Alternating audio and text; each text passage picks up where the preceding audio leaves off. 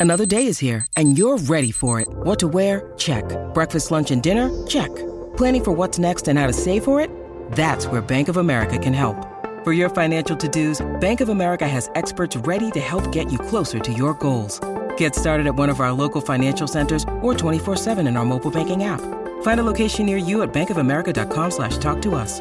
What would you like the power to do? Mobile banking requires downloading the app and is only available for select devices. Message and data rates may apply. Bank of America and a member FDIC. Welcome back for another video. It's a small double game week 36 up next, and this one will run through how the team's set to line up, and one transfer has been made already. If you missed a game week 36 players to buy video, that'll be on screen at the end to watch as well. Here's how I'm lined up on Sorare this week. Captain Salah in the Semi-Pro League, who did deliver last week. It's free to play, and you can win incredible prizes and cards worth money every week, I actually got the chance to play a football match at Anfield this week with some players who had won the experience and got to meet some players thanks to So Sorare. A vlog to come out later this week on that. It's really fun and you can hop in any game week. It's not like FPL where you wouldn't start playing a game week 36 for example. Click the link below to join the FPL Focal Mini League and to try it out now. So starting off with a quick look back how Game Week 35 went. A game week of highs and lows. The high point was Captain Salah delivering once again and outscoring Haaland again. But let's be honest, it was somewhat fortunate. Haaland had a few big chances and he finished with 0.98 xg. Nonetheless, happy for a risky decision to come off again. Alvarez and Bruno were the transfers in though, who both blanked. But the low point of the game it was the Brighton game. March benched, and then subbed on, and then subbed back off shortly after with a hamstring injury. Not looking good for us March owners, and on top of that, still scored an own goal and a 5-0 loss for a minus 2 score. In the Newcastle vs Arsenal game, Tierney was ready to come on at 57.30, and I was fearing the worst as far as Zinchenko's clean sheet. Remarkably, he made it to seconds after the 60 minute mark, and in the end the clean sheet was kept anyway. So in hindsight, double Arsenal defence would have been better and bench Trippier. Just a few game weeks to go, let's have a look at how the team's lining up for the double. So it's Steele in goal, and Brighton face Arsenal and Newcastle for their double game week, both away games. After a poor result, I do have slight concerns about the safety of Steele's position in goal now. Does De Zerbi continue to back him, or does it give a chance to Sanchez once more, who has been patiently waiting on the bench, and he played well when he got the chance in the FA Cup? Backup keeper this week is Raya, who's home to West Ham, so not the end of the world if he misses out. But Brentford's final two are Tottenham and Man City, which would be a problem. The back three is Trent, Trippier and Botman. Fortunately, there's no benching headache for the team with Trent this week. I know many of you are having to make a call between a Brighton or Newcastle defender or start the informed Trent. Over the last six, he's top among all defenders for expected goal involvement with 2.67 XGI. 12 chances created, 9 shots over that run. Trippier isn't far behind over that run despite no returns, with 2.3 XGI, which suggests that he has been unlucky. So let's talk about the Trippier captaincy. There's lots of choices this week in my team, Trippier, Mitoma, Isak or even Salah again. I feel that in the Leeds game, Allardyce will take a nil-nil and it should be a low scoring game. The Brighton game is hard to call, but they'll be missing March, and Newcastle's home underlying numbers have been consistently good despite the lack of clean sheets. Brighton have a poor away double, which does put me off Mitoma captaincy. Salah has a single game week, and Isak isn't guaranteed to start both, so that's the thinking behind this one. There's lots to be gained if Newcastle do keep a clean sheet in this double, doubled up with Botman. Newcastle sit third in the table, two points ahead of Man United, three points ahead of Liverpool, all to play for still. Champions League still on the line, so my gut feel is that Newcastle do well this double. Moving on to the midfield, which is Mitoma, Mac Allister, Salah, Rashford and Fernandes. Absolutely stacked midfield this week. I can see Mitoma pushing 100% effective ownership, with many opting for him as captain. Despite the point I made about their tough double, he is an incredible talent and individually can create something from nothing. That said, he has just one assist in his last six games, so I'm happy enough to own him, but not captain.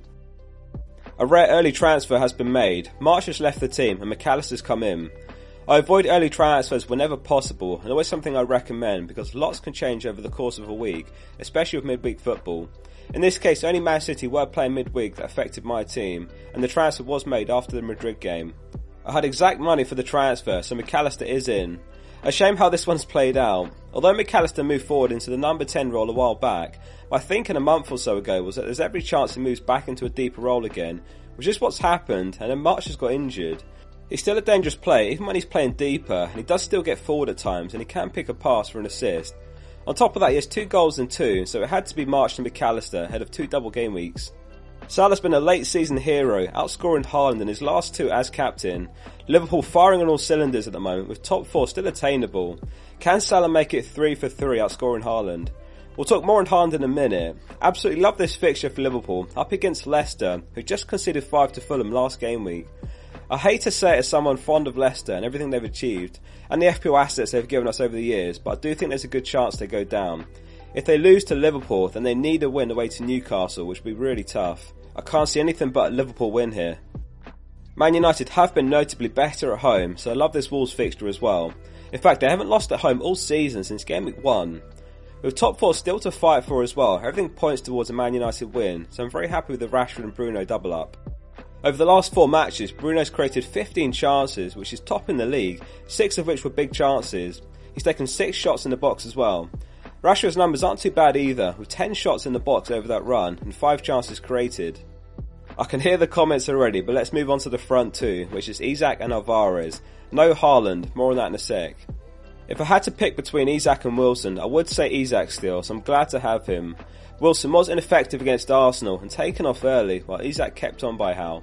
If you caught the players to buy video, the projected points between Trippier and Isak are neck and neck this week. Isak, the more explosive player, naturally as a forward. I'm just unsure whether he starts both, especially if St Maximin available again, who can play down the left, which is where we've seen Isak a bit recently. I would say it's enough to put anyone off Isak captaincy, but that's where I'm at. Trippier we know plays 80 in both matches, has clean sheet and attacking potential as well. So Alvarez gets the nod over Haaland. As you know, I've been going for fun punts over the tail end of the season. Some have paid off, like Captain Salah the last two game weeks. Before that, Kane captain against Bournemouth a disaster. I'll continue that into the final three and give Alvarez the start. In the Champions League away to Madrid, Haaland played the full 90 and Pep made no substitutions. It wouldn't surprise me at all if Pep starts the rested Foden, Mahrez and Alvarez combo against Everton. Haaland could certainly join them as we saw last week as well though. Man City take a 1-all draw into the second leg which is on Wednesday. The Champions League, the one trophy which has always eluded him at City. So does Haaland get a rest? It is a gamble, but one I'm happy to take, and I'm not concerned by rank at this point, so the pressure's off, and at this point just playing for fun. So therefore, on the bench it's Raya, Haaland, Zinchenko and Gabriel.